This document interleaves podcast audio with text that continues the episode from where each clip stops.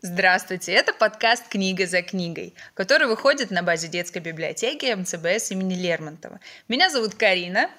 Меня зовут Алена. А меня зовут Егор. Мы читаем книги, делимся впечатлениями. И надеемся заинтересовать в этом и вас. Начинается новый формат. И это будет подкаст. А, дорогие ребята, которые сейчас у нас э, здесь находятся, они, а, можно сказать, э, выросли на наших книжках, полюбили нашу библиотеку и теперь хотят поделиться знаниями с вами. Мы общаемся очень давно и разговариваем обо всем подряд. А здесь мы будем по-дружески рассказывать о недавно прочитанных книгах и будем рады, если вы к нам присоединитесь.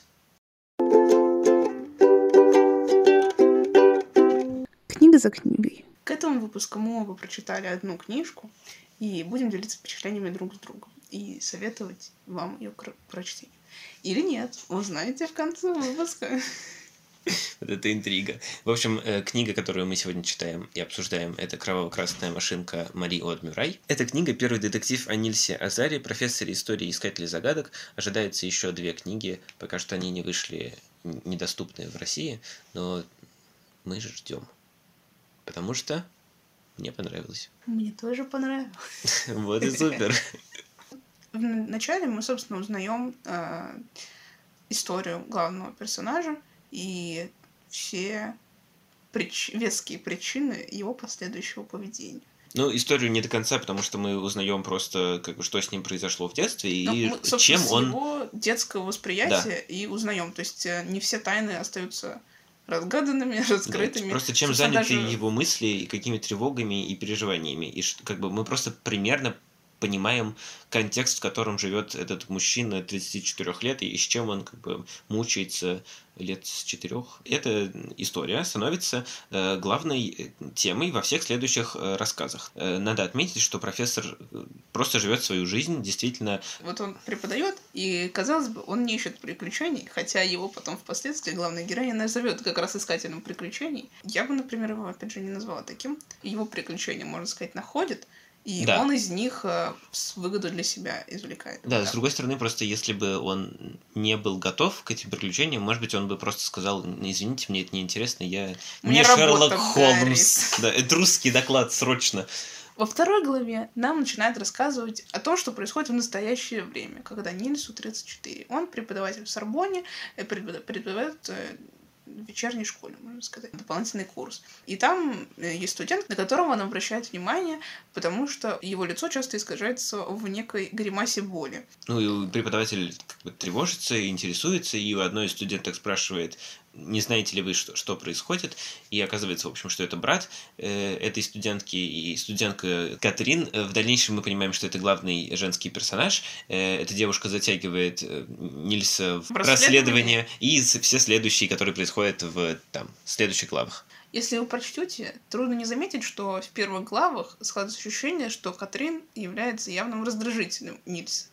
Но и... это такой типичный персонаж. Который является спутником главного персонажа во всех его приключениях и, собственно, побуждает его на эти приключения, а главный персонаж э, так немного нехотя отказывается, но в итоге участвует в этих расследованиях. Это распространенная схема в приключенческих историях, когда есть более закрытый персонаж, который как раз, может быть, э, лучше, креативнее подходит к э, решению каких-то задач э, умственных, а есть персонаж более нормализованный и такой социально адаптированный. Второй персонаж учит э, первого как раз жить в обществе и там быть нормальным, сливаться как-то в большей степени, не выделяться слишком сильно, да. А первый э, какие-то решает как раз загадки и, может быть, действительно вот этот подход креативный переносит на второго тоже. Потому что в какой-то момент все равно оба персонажа mm-hmm. начинают принимать участие в расследовании или там, э, ну да, расследовании, решении загадки какой-то. Опять же, в этой книжке можно проследить это, что в конце ну, ближе к концу Нильс начинает сам предпринимать какие-то физические действия, и это он перенимает у Катрин, а Катрин начинает какие-то там, ну, пару выводов она какие-то делает. В Которые этом она приводят к решению, да. да. Можно сказать, что эту книгу отличает от многих детективов то, что в ходе расследований главный герой находит э, какие-то новые решения, чтобы приблизиться к ответам относительно той катастрофы, которая произошла в его детстве. Э, но при этом и в решении загадок настоящем он использует уже те выводы, которые он сделал ну, в детстве или, собственно, сейчас относительно своего дела. То есть это такое взаимопроникновение происходит двух ситуаций или более. Вот. Я могу подтвердить то, что эта книжка увлекла меня, потому что я ее за, за два раза поездки в ВУЗ прочитала. И довольно быстро, и даже в какой-то момент, когда я ехала в метро, я чуть не проехала свою станцию. У меня не было такого. В жизни никогда не было ситуации. такого смысла.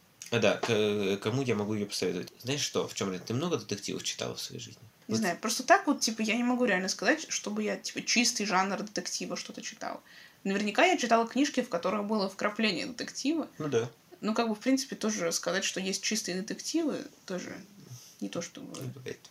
Очень много такого. Почему мне понравилась эта книга? Потому что я не очень много детективов читал в своей жизни, и тем более каких-то э, детективов таких великих и классических. То есть это какая-то большая, хорошо написанная форма, э, прямо детектив-детективыч. Вот. Поэтому мне кажется, что для начала изучения жанра вполне себе подойдет.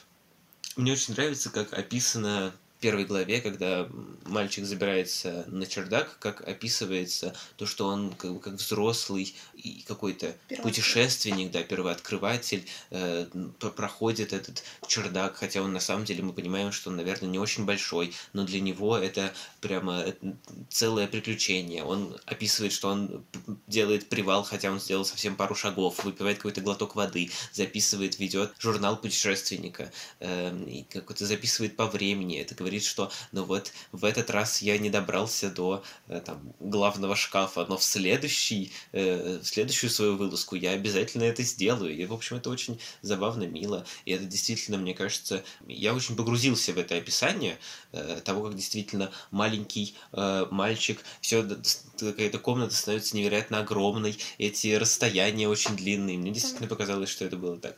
Вот. На мой взгляд, там не совсем про то, что он такой маленький на фоне чердака, а это просто его способ справляться со страхом, потому что, во-первых, ему кажется, что там кто-то живет, потому что там в какой-то момент ему слышится, как катится шарик по полу. А, Потом там, в принципе, действительно есть какие-то... Там, нету света, и он фонариком вырывает какие-то силуэты Мгм. довольно пугающие. И он не знает, действительно, вдруг там какой-то труп лежит в шкафу. И он даже в какой-то момент, он это проговаривает, что, ну, когда я вернулся обратно в свою игру, я начал опять играть, вот в путешественника, Мгм. страх отступил. То есть это его вот способ справляться с этим. Ну и, возможно, кстати, еще в следующих книгах, может быть, дальше.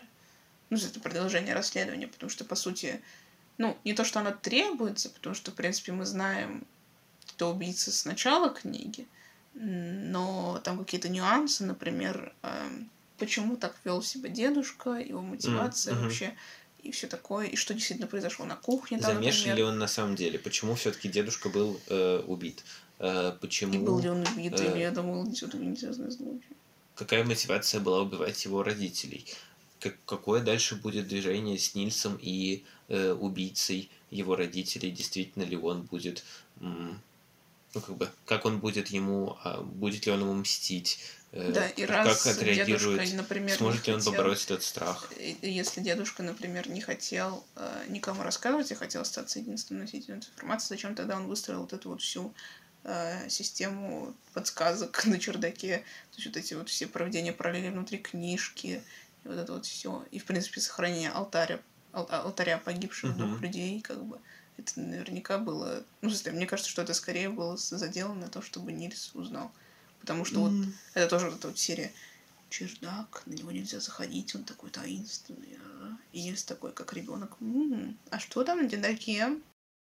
Не то чтобы могу очень согласиться с твоими словами, что это отличное начало для знакомства с, с жанром детектив, потому что, ну, на мой взгляд, и через рассказы Конан Дойля я бы не сказала, что они супер мудреные, из которых сложно начать знакомство с жанром детектив. А а просто мне кажется, что действительно это для любого возраста подойдет. Поклонникам жанра детектив, как бы кто много прочитал или посмотрел детективов, скорее это будет не очень интересно, потому что э, покажутся довольно прозаичными решения загадок и, в принципе, сюжет. А для не совсем искушенных читателей, Читателей? Это будет хороший вариант провести пару вечеров за чашечкой чая и книжкой. Желаем приятного чтения. И мы поставим эту книгу на полку и потянемся за следующей. Это был подкаст «Книга за книгой». До свидания. До свидания.